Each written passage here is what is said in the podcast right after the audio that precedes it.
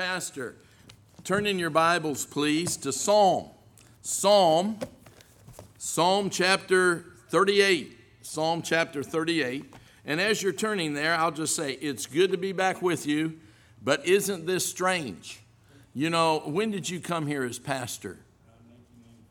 1995. 1995. So I started preaching here in 1995 at your invitation, and I've never been here uh, like it is now, the way things are now and uh, everywhere I've been. This is the uh, eighth state I've preached in since the stay at home orders were put out by the governors.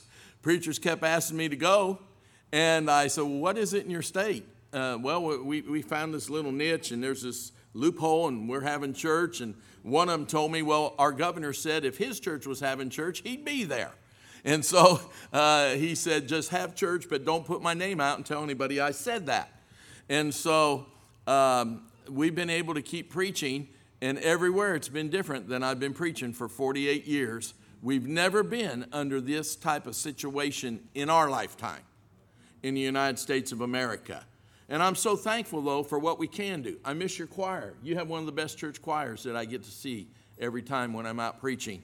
I miss your special music.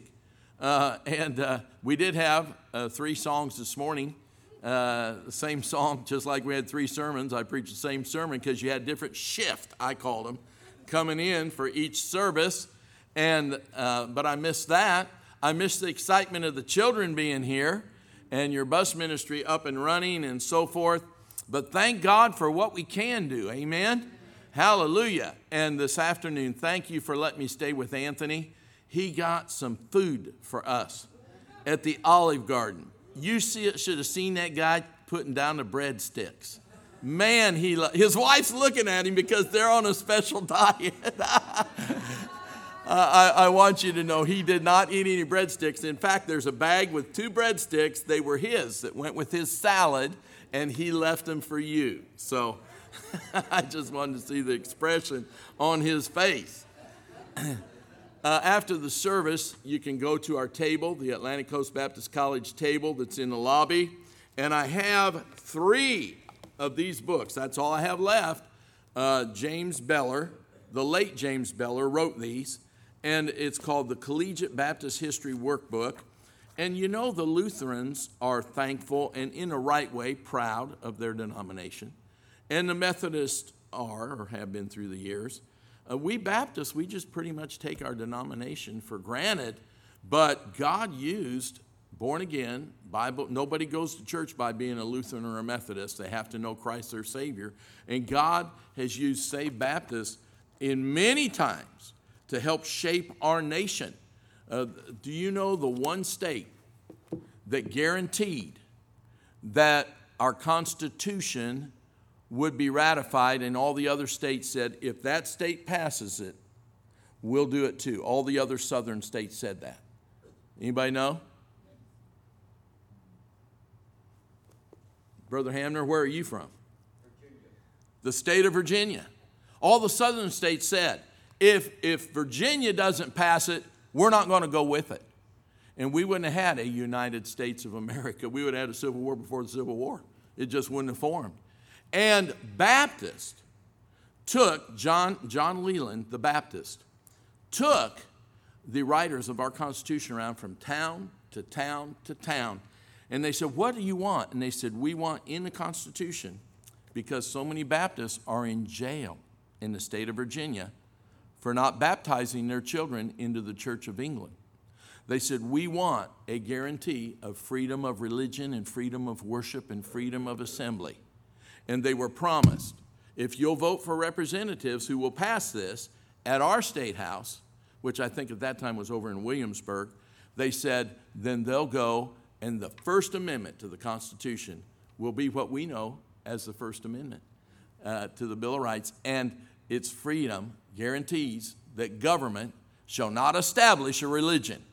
Our United States government won three religions.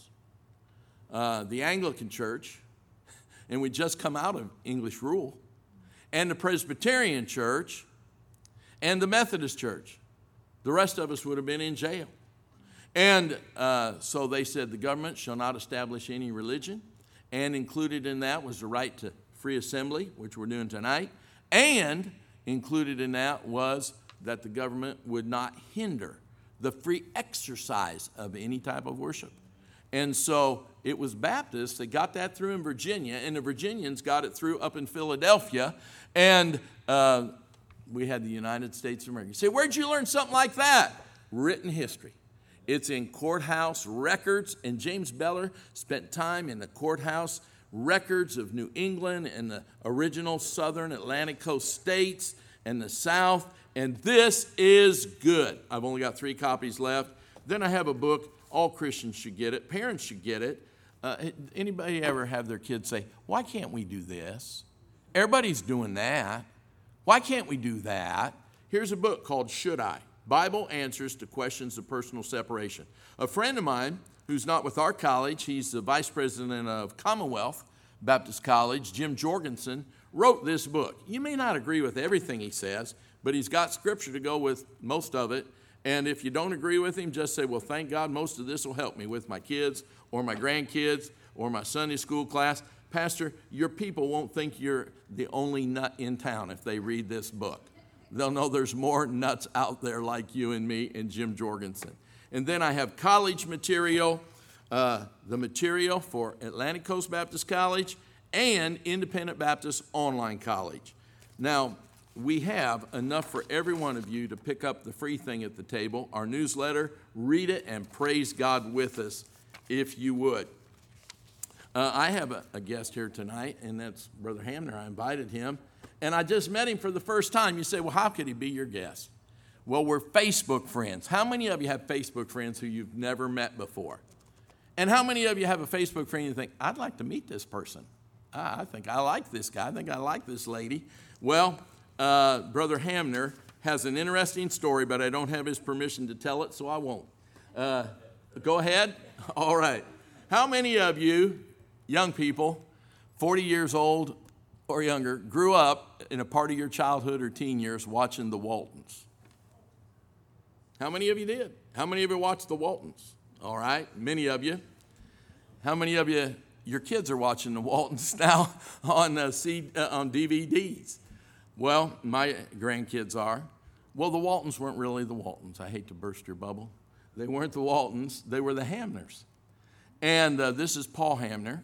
And his family really grew up not on Walton's Mountain, but Schuyler Mountain uh, in Schuyler, Virginia.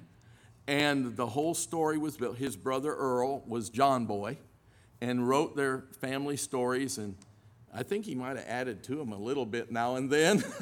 but most of it's true. I've heard your family members say on some of the Walton reunions and so forth. And he lives right here in Toms River, New Jersey. And he became one of our Facebook friends. How many of you know Wendy Jo Householder, who graduated from our college, helped us get the RU started here? Uh, she was a Facebook friend of his. And every time I go on Chapel Live at our college, she is North Carolina or wherever she lives or is, and she's inviting people, inviting people, inviting people, inviting people to watch our chapel. And he started watching our chapel. So one morning, I woke up early for me, uh, quarter to five, and I thought, oh, he was watching our chapel. And again, and I thought, I'm going to ask if he'll be my Facebook friend and about I waited till five. I had respect, but I know guys our age sometimes wake up early, Brother Paul. And I asked him, "Would you be my Facebook friend?" And within five minutes, he answered yes. So he must have been awake at that time too, or he did something in his sleep. But anyway, it's taken almost two years for us to get to meet. Thank you for coming to the service tonight, Paul. I really appreciate it. Psalm chapter 38. Oh, you know what? One time you said something that tickled me. One day in chapel, I was really preaching, and I was preaching hard. It was in the Bible, but it was hard. And it was sort of like when, as a parent, you don't want to really scold your kids and so forth, but sometimes you have to. And I was preaching to our college students. I didn't want to, but I had to, and it was there. And I, you put the comment, that's like the preaching we grew up with. And I thought, well, hallelujah, amen. So I could see myself preaching in that chapel, that church there uh, on Schuyler Mountain. I want to share with you tonight something that we all need because the devil has deceived us into thinking that that's not so bad. What? Whatever it is. That's not really that bad. I mean, after all, so and so's doing it, and so and so's doing it. And in this day and age, you can find a preacher who's biblical who who uh, tickles our ears and is all things to all men. And what we're doing is just not that bad. It's okay. But, folks, it's called sin. Well, what's sin? We don't even know what sin is anymore. Sin's relative. No, sin's not relative. The Bible gives us two indications of how to determine if something's sin. It says, the, uh, the, the, Bible says, the, uh, uh, the law the law brings about the knowledge of sin. So if God says, Thou shalt not, and we do it, that's sin. But that's not all. The New Testament also says this you know, there's not only the thou shalt nots in the law, there are the thou shalts. And in the New Testament, it says this To him that knoweth to do good and doeth it not, to him it is sin. And so sin is doing the thou shalt nots, disobeying the law, but it's also not doing the thou shalt. Now, when we sin, it affects us. But the devil and his crowd would have us to believe that it's not that big a deal. It's okay because we can find somebody who's doing that and we can point our finger to them. And the Bible warns us about pointing our finger to other people, and it says that we err when we compare ourselves with other people. And uh, the comparison needs to be between us and God. And he says, Be ye holy, for I, the Lord your God, am holy. Where does he say that? 17 times in one book of the Old Testament, the book of Leviticus. And he says it in 1 Peter chapter 1 Be ye holy in all manner of conversation, every area of our life, for I am holy. Now, when we sin, we might initially Enjoy it. In fact, sin is fun. Brother Miller, uh, you're a preacher. You shouldn't say sin's fun. Well, I have to tell the truth. And the Bible says sin is pleasurable. now, Brother Weigel knows enough the Bible to know where I'm going with this, so he's not going to stop payment on the love offering check that he gave me already. I hope. But notice the Bible calls it the pleasure of sin for a what? season. Now, there's something about whatever season we're in. This is summertime. It's going to change. There are four seasons that we go through every year spring, I like spring. Spring is my second favorite season of the four seasons. Spring, things turn green, we plant things. I turn over the dirt in my garden. I plant things, I have an early garden. In cold weather, things come up onions and spinach and, and stuff like that. And then I plant the serious stuff, the beans and so forth, and uh, get it going for the summertime. And uh, I like spring. The flowers, I mean, you don't even have a, a, a cultured flower garden. The crocuses just pop out of the ground. They might, you might have a bunch of daffodils pop up uh, on the side of a hill that you're going to mow over as soon as they're done blooming. And I like spring. I like the colors of spring. I like summertime, but man, the older I get, I remember when I was a boy, forgive me, but uh, as a boy growing up on a farm, we used to have sweating contests. We used to see which of us boys could sweat the most. And we, we enjoyed sweating. And we tried to take it to school. And I'll never forget, we'd do things at recess and we'd come in, and one day the teacher got a bunch of us together and said, You boys stink. that was before, you know, you had to be politically correct. If your students stunk, you just told them they stunk. I remember when I moved to a new school, they had three levels they had the advanced students, and then they had the normal students, and then they had the, the slow students. And they put me in the normal class, but I thought, man, I feel sorry for these kids in the slow class because they would just tell them sometimes, you're on the slow track. That's what they would tell them. I thought, at least I'm normal, you know. And, um, and the teacher said, you stink. And said, I want to know why you boys come in here soaking wet from recess all the time. And we said, we're having sweating contests, Mrs. Hooker. And she said, Well, there will be no more sweat and cotton. Whatever you're doing, just stop doing it. You boys stink. My classroom smells terrible every afternoon when we leave. And so we had to stop our sweating contest. And you know, uh, I used to like summer. I used to like that. I used to like building a haymow from the floor up under, pastor, up under the metal roof with about 15 wagon loads of hay in one day or straw in one day and we'd stay up there. Sometimes they'd put our lunch on the on the hay elevator and run it up to us. We didn't even come down. And we'd make sure there was lots of cold milk and cold water in jugs they'd send up to us. It was a funny thing. They'd send them up to us in plastic jugs that they would get chemicals in and mix up the chemicals to put on the fields, and then we'd rinse them out once and we'd drink water out of those plastic jugs. You say, man, you're going to die early. Well, I'm 69. God said we get three score and 10, 70 probably. At the end of next year, I'll die from some poisoning, drinking cold water out of plastic chemical jugs. But uh, it was a different time, and it was a good time. Uh, but you know, I don't like heat like I did. I, I told my wife, I'm going out to mow the yard. She said, You are not. If you go out, I'm going out. I said, You're not going out. So I went out and I got the hand mower and I was just doing some trim and I looked and there she goes riding the riding mower. It was 97 degrees and 106 uh, heat index. And I went over and I said, What are you doing? She shut it off. She said, I'm riding my red convertible around. I never gave her a red convertible, so when we got a riding mower, she said, That's mine and that's my red convertible. And uh, she was out and she did the mowing, I did the mowing, and we both spent about three hours trying to recover afterwards. It was stupid to be out in 107 heat index at our age. Uh, and, uh, but I like fall.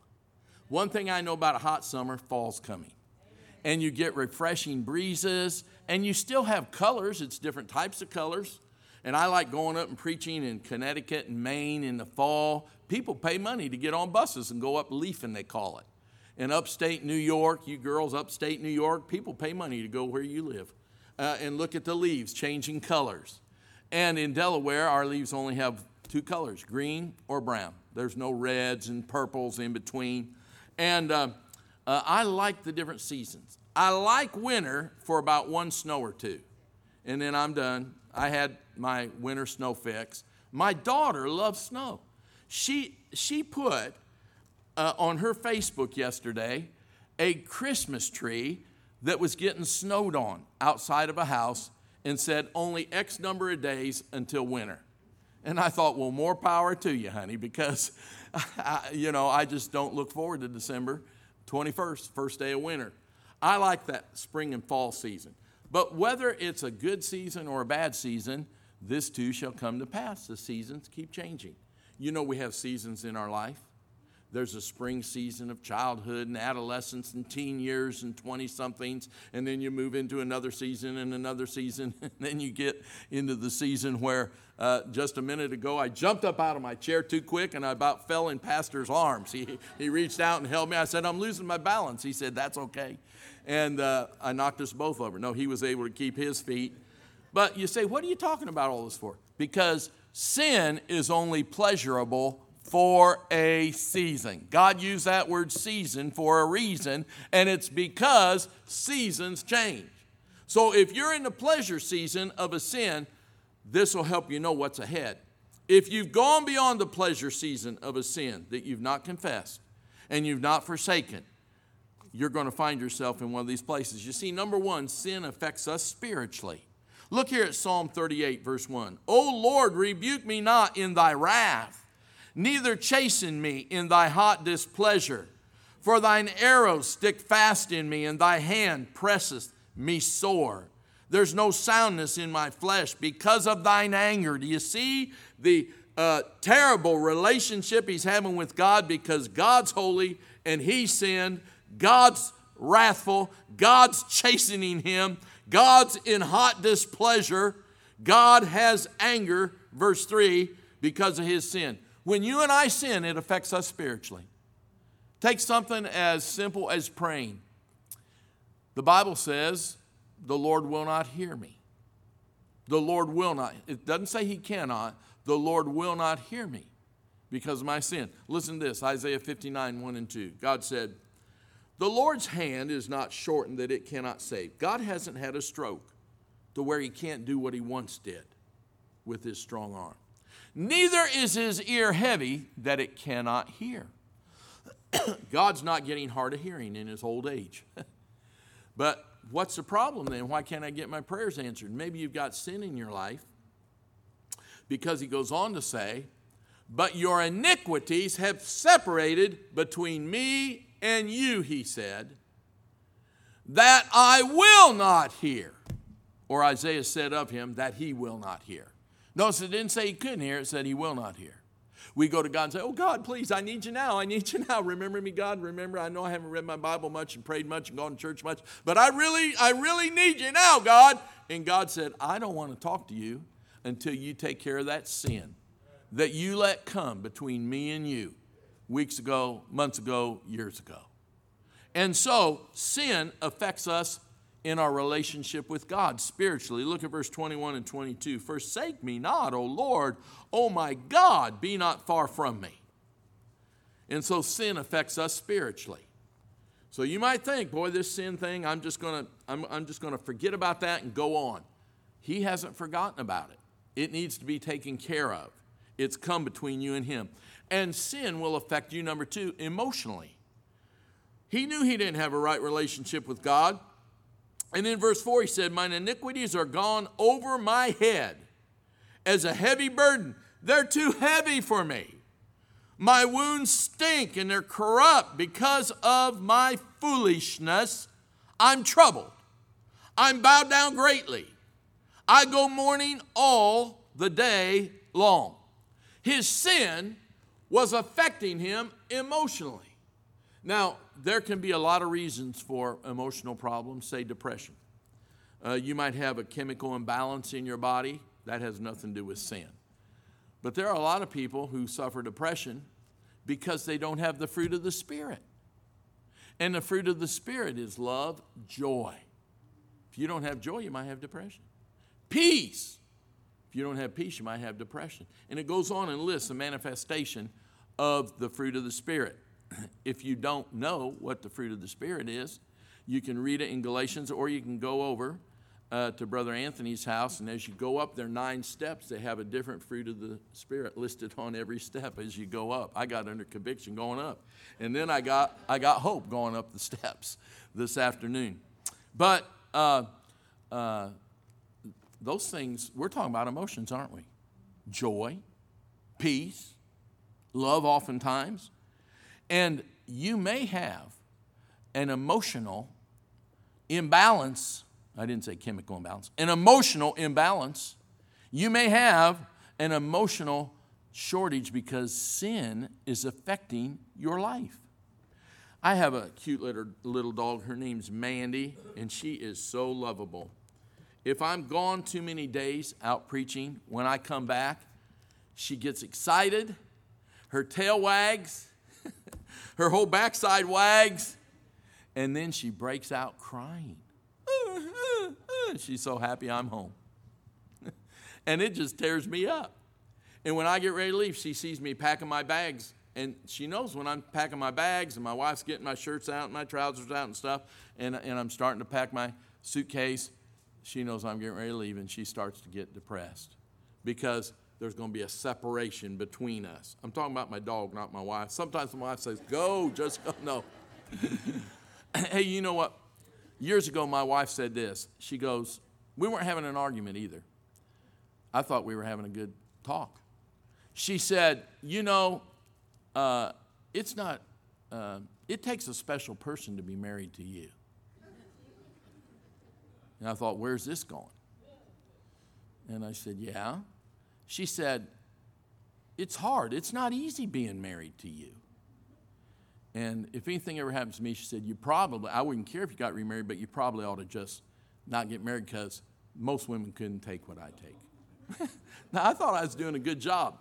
But you know, what she meant was she was talking about the time I'm gone, I'm out preaching, I'm traveling. She traveled with me as long as she could.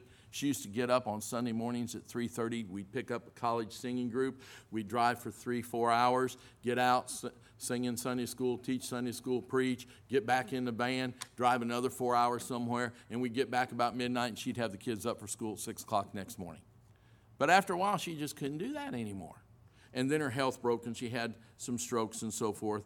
Uh, but uh, this year, I thought of what she said on our 48th anniversary, and you young, you young guys, you're really making it hard on us older guys. You, you post all this uh, mushy stuff about your wives.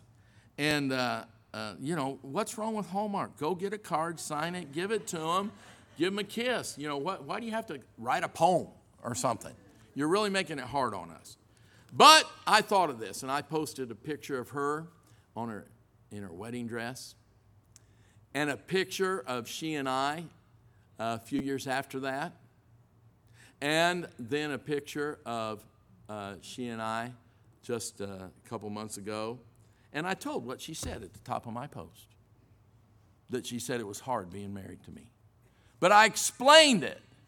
And I said, You said it takes a special person to be married to you. And I said, And you're that person. Yeah, that's right, ladies. This is when you go, Ah, okay.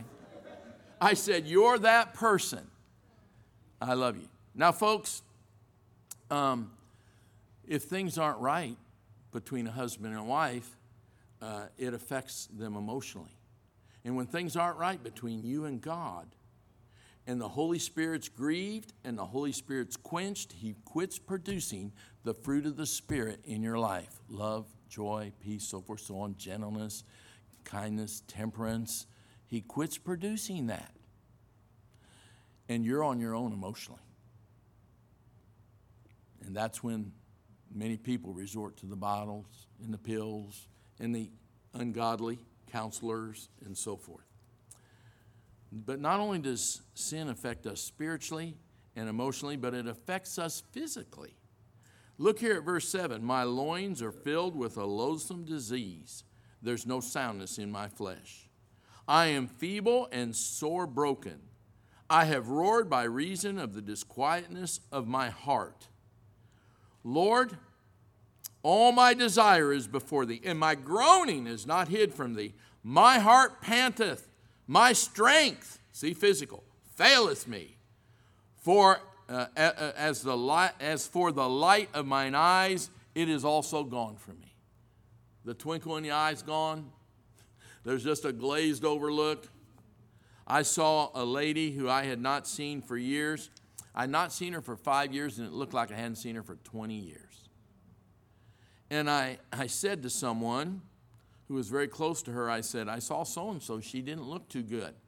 And said, She has been through several decades of trials, and it's really aged her the last five years. Now, decade's 10 years. In other words, she had 20 years of trials all bunched up into five years. You know, a lot of our trials are not of our own doing, but a lot of our trials are of our own wrong decisions that we've made about sin. Now, when I went home and told my mom what that teacher said that we smelled bad, she said, All right, I'm going to talk to your father. And then my dad came, he said, Here, I need to explain some things to you and he had a washcloth and he had soap and he had uh, some, some can of aerosol spray. He said, Now, as you grow, uh, you, you can have body odor, son. And I want you to wash under your arms every morning with soap and a washcloth and then spray this. And it was right guard aerosol spray. We didn't know it, it was going to ruin the uh, whatever it's called out there. We didn't know that. And uh, he said, I want you to use this right guard spray. I don't want my son I don't want it said of my son that he stinks. Now, folks, um, here you have an individual who was full of loathing of his own physical condition. Life had been hard because of his own decisions that he made. David had made some terrible decisions. He didn't go forth to battle when the Bible says it was a time when kings went forth to battle, but David stayed still, back behind. He lust after his neighbor's wife. He committed adultery with his neighbor's wife. He had his neighbor killed so he'd be free to marry her. And it looked like the child that she was now expecting was his child. And God was chastening him and he had to choose between this or this. When the man of God came to him, and thousands of Jews lost their lives while God put a plague on the land because of their king's sin. His baby died uh, in childbirth, and David said, physically, Verse 8 I'm feeble and sore broken. Why? By reason of the disquietness of my heart. I know in my heart I brought all this on myself. Now, if you have unconfessed, unforsaken sin in your life, it's going to affect you spiritually, emotionally, and physically. Physically. You're not an exception to the rule. There are no exceptions to the rule. And not only that, it will affect you socially. How's that? Well, look at verse 11. My lovers and my friends, they stand aloof from my sword, and my kinsmen stand afar off. Remember, some of his counselors even turned against him. And people who used to sit in his court and eat from his table when he was being run out of uh, his palace by his own uh, rebellious son Absalom on the other side of the brook, Kedron, there was one of his former attendants picking up dirt clods and throwing it at him. That's a mature thing to do, isn't it? It's about as mature as what some of our governmental leaders do to each other on CNN, MSNBC, Fox News, and so forth. The things they say about each other. But they had they liked him back there in the palace when he was still in power, but now that he's not in power, they didn't like him. They hated him. They despised him. And think in the Bible of the prodigal son. He leaves his daddy rich. He got his inheritance early. Forgive me. He got his inheritance early. And he leaves rich. And he went to a far country. And a bunch of sin buddies attached themselves to him. But once, when his money was all spent, the Bible says, in riotous living, there wasn't one of those buddies there to help him out and bail him out. In fact, he had to go to a pig farmer, a Gentile pig farmer. He was a Jew. The Jews despise the Gentiles. He's going to work for a Gentile on a hog farm. For the Jews, the hogs were condemned. And he's not even going to get the, when the dinner bells rung every night, come in and eat with the family. He's going to, if there's any husk not the cob, not the corn, but the husk of the corn. If there's any husk left over, that's what he's going to eat in the pig pen. His buddies weren't there. They all forsook him when he couldn't bankroll their sin anymore. Sin will affect you socially. Even Christians who should be trying to restore you and lift you out will many times leave you and condemn you. But the Bible says, Christians, listen, if you see a brother overtaken in a fault, ye which are spiritual, restore such a one. How can you restore somebody if you're gossiping about him? How can you restore somebody if you're accusing them? How can you restore somebody if you're slandering them? You're to be their friend and restore such a one. But sin will affect us socially. Now, I, I have only preached this message three times.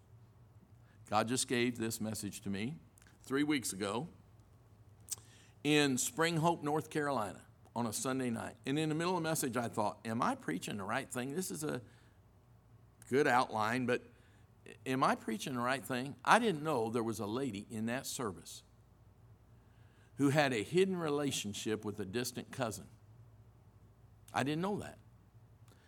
And I didn't know that God had been beating the tar out of her, trying to get her to repent before she lost her husband and lost her kids. And I was told by the, a lady who was working with this lady who knew it, said she was sitting, everything you said, it'll affect you spiritually, and she leaned forward. And then you said, it'll affect you emotionally, and she leaned forward. And she was looking up all the verses and writing them down and getting all your points. And when you got to, it'll affect you socially, she just started, her shoulders started to sink. But when you got to the next point, what is sin's antidote? And I said, There's hope for you. She went, Whew. When I got to that point, I'd hate to be a preacher if all we did was go around identify and condemn sin. That'd be terrible.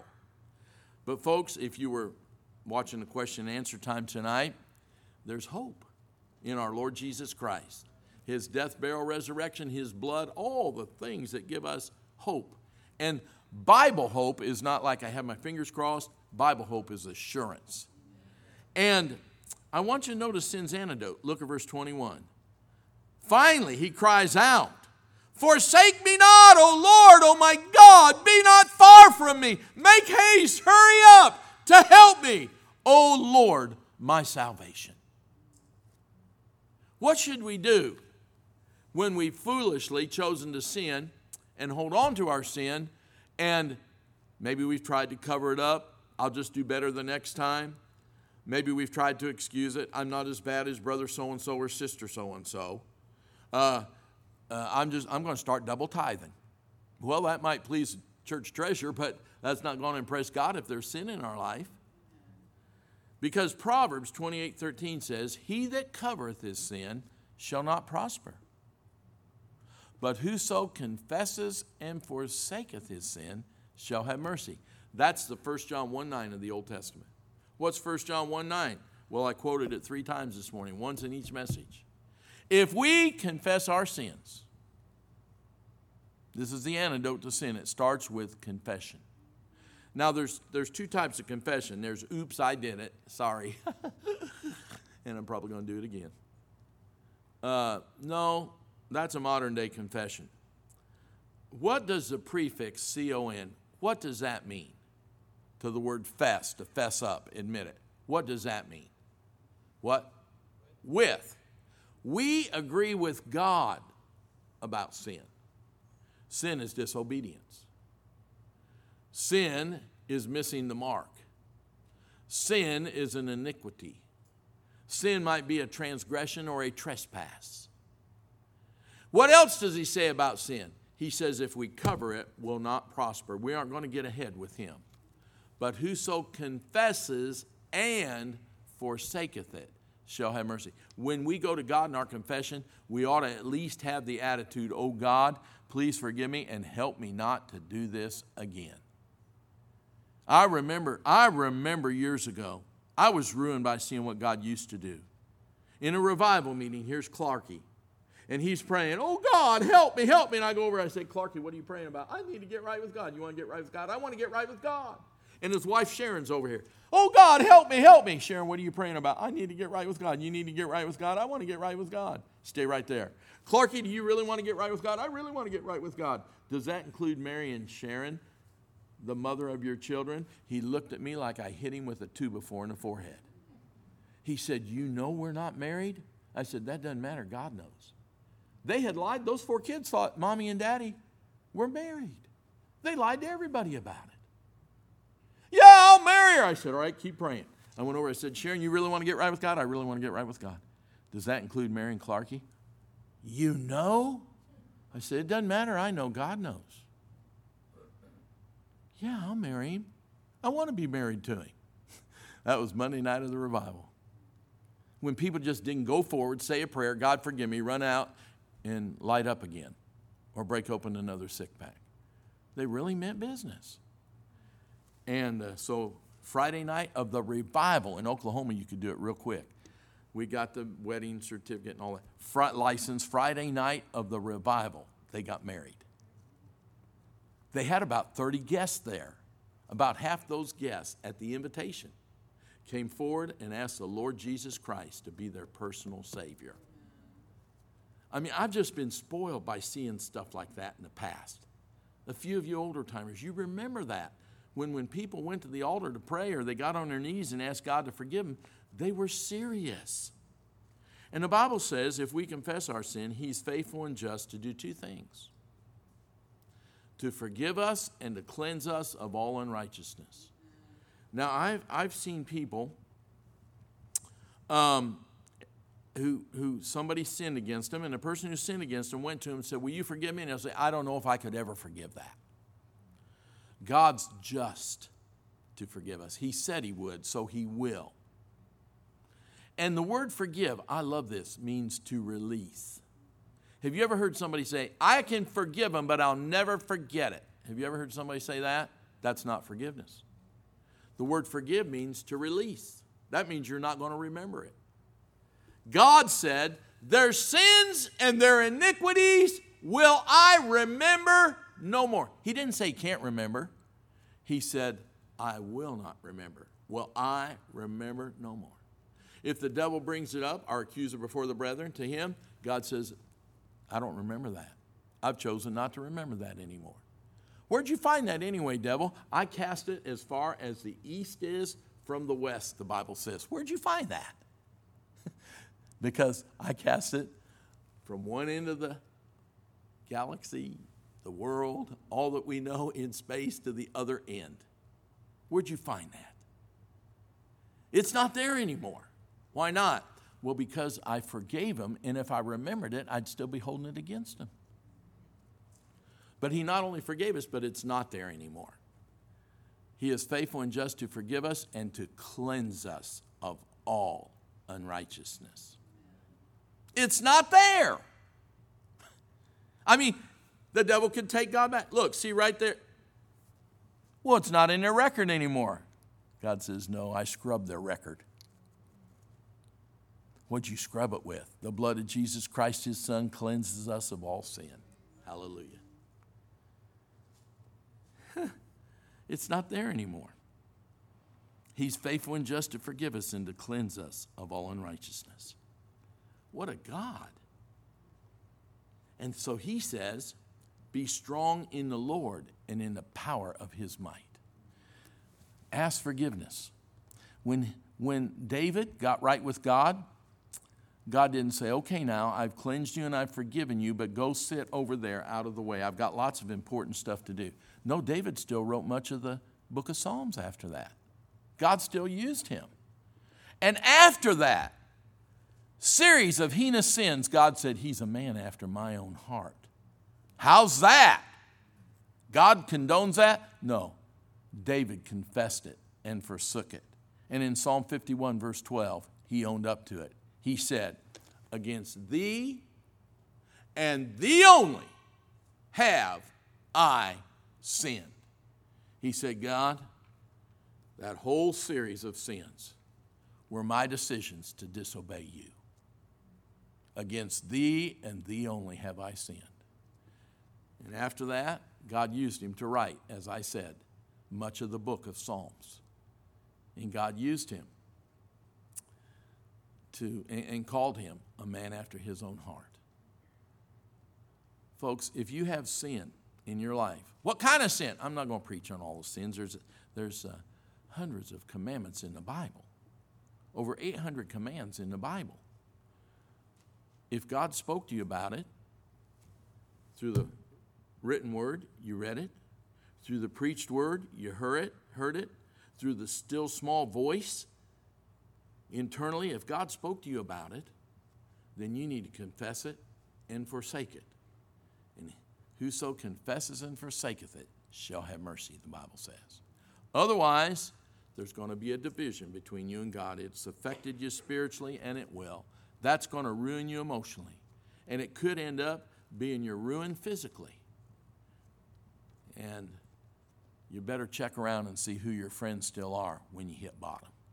Most of them left a few floors before you hit the basement floor. Let's pray. God, I thank you so much that you that you don't write us off when we sin. But there's an antidote for sin. Just like God, if a, a person gets bitten by a poisonous snake, they have an antivenom that they give them. And I thank you, God, that there's an antidote for sin. And it's your forgiveness and your cleansing and your justness your, and your faithfulness. You said you'd forgive us, and you're faithful to do it. You don't go back on your word. Thank you, Lord. God, even your people sin. You said, if we say we have no sin, we deceive ourselves and the truth is not in us. And if there's any child of God here tonight with unconfessed, unforsaken sin in their life, they don't have to tell Brother Weigel. He doesn't have a confessional booth in this building. God, they need to come to you and confess and forsake their sin. And I thank you that you've promised them mercy you won't give them what they deserve. God, if there's anybody here tonight who's not sure if they perish tonight that they would physically that they would go to heaven, they're not sure that. I thank you for the passage which says, These things have I written unto you that believe on the name of the Son of God, that ye may know that ye have eternal life. I thank you for that passage. It doesn't say, These things have I written unto you who were baptized, or these things have I written unto you who are members of a church or catechized or confirmed or have taken Holy Communion. It says, These things have I written unto you that believe on the name of the Son of God, that ye may know that you have eternal life. And I pray that if there's anybody here tonight who does not know that, that they would believe on the death, burial, and resurrection of Jesus for their sins. So they can walk out of these doors knowing that they have your gift of eternal life. But Christians who, who are saved and they said, God, help me to live for you, and they didn't. They made a wrong choice. It might have been in action or attitude. I pray that they get right with you. You said, Cleanse your hands, you sinners. That's actions. Purify your hearts, you double minded. Draw nigh to God, and He'll draw nigh to you. So, whether it's action or attitude, help us to be careful, to be quick. And like the book of Revelation says, be zealous to repent. Get serious and do it quick. And I thank you that you're faithful and just to forgive us and to cleanse us of all unrighteousness. There may be some sin that we wouldn't forgive someone else for, but you forgive us of all unrighteousness. Thank you for your love. With heads bowed and eyes closed, before I say amen, how many of you can say, Brother Miller, there was a time when, as a sinner, I understood Jesus died in my place for my sins. And I believe He died for me, and I believed He was raised from the dead to save me. And there was a time when I called upon Christ to be my Savior, to save my soul. And I asked for forgiveness and eternal life. And if I died right now, I have Bible assurance that I go to heaven, not because of what I've done, but because of what He did on the cross for me. There was a time when I asked Jesus Christ to be my Savior. If that's your testimony, would you just raise your hand? I've asked Christ Jesus to be my Savior, and I'm so glad I have. All right? Most of you raise your hand, but not all of you. I appreciate everybody's honesty. Now, those of you who raised your hand, is there anybody here would say, and I'm not going to ask you what because it's none of my business, but is there anybody here who would say, Brother Miller, there's some things in my life or a thing in my life that's not pleasing to God. And I, I don't want to cover it. I want to confess it and forsake it to Him. Would you pray for me? Now, I'm not going to pray God will forgive you. He already promised to do that. But I'll pray that you don't let the devil talk you out of it, to wait till tomorrow morning or next Sunday to do it. I'll pray that after you ask for cleansing and God cleanses you and forgives you, I'll pray that He gives you the strength and courage to live for Him and the faith to live for Him. Say, Brother Miller, there's some things in my life, and I'm going to lay them before God tonight. I'm going to call them what they are their sins, and I'm going to ask for forgiveness tonight. Pray for me, Brother Miller. Would you raise your hand and I'll know who I'm praying for? I won't come and ask you, what are we praying about? It's none of my business. How many of you would say that? Raise your hand. All right? Several of you. Several of you. Now, before I pray for you, how many of you would say, Brother Miller, I'm not being judgmental, but I have some loved ones who have chosen a life of sin. And I'm burdened for them. And I'm going to pray for them. Would you pray with me? I will. Do any of you have a situation like that? Raise your hand. Many. 1, 2, 3, 4, 5, 6, 7, 8, 9, 10, 11, 12, 13, 14, 15, 16, 17, 18, 19. Isn't it, isn't it heartbreaking to see a loved one barreling down the highway to destruction in sin. We can, we can see God grind them to a screeching halt if we'll pray for them. Now, before I pray for that group, how many of you would say, I'm not sure I'm saved? I didn't raise my hand. What should I do? Well, raising your hand and acknowledging that's a step, but it wouldn't get you to heaven. Jesus said, I stand at the door and knock. If any man hear my voice and open the door, I'll come into him. He said, If any man hear my voice and open the door, I'll come into him. He knocks at the door of your heart. Won't you open up your heart's door and receive Christ as your Savior? Plain and simple. If I knocked at your door, you'd say, Come on in. Won't you invite Jesus Christ into your heart to be your personal Savior? He won't force his way in. You're not a robot. He gave you a free will. Well, what would I do, Brother Miller? Right where you sit, you don't have to, you don't have to join the church, you don't have to get baptized. Right where you sit, you can whisper a silent, sincere prayer to God because the Bible says He knows the thoughts and intents of our heart. And you can pray this prayer if you mean it Lord Jesus, I am a sinner. Please forgive me of my sin. Please come into my heart and be my Savior. What's that prayer? Lord Jesus, I'm a sinner. Please forgive me of my sin. Please come into my heart and be my Savior. Now, if you just prayed that prayer in all sincerity, and you're not ashamed of the fact that you just opened your heart's door to Jesus Christ, would you raise your hand? I just prayed and received Christ Jesus as my Savior. All right. God, have your way in this invitation as people come to pray for themselves and their relationship with you or people they love in their relationship with you. Let this be a sweet time of prayer and surrender. You said to cast our burdens on the Lord and you'd sustain us, and that includes our burden of sin. Our burden of sin. And so, as we begin to uh, have our invitation, help people who raise their hands to come and kneel and pray before they go home and forget all about what you were speaking to them about in this service. In Jesus' name I pray. Amen.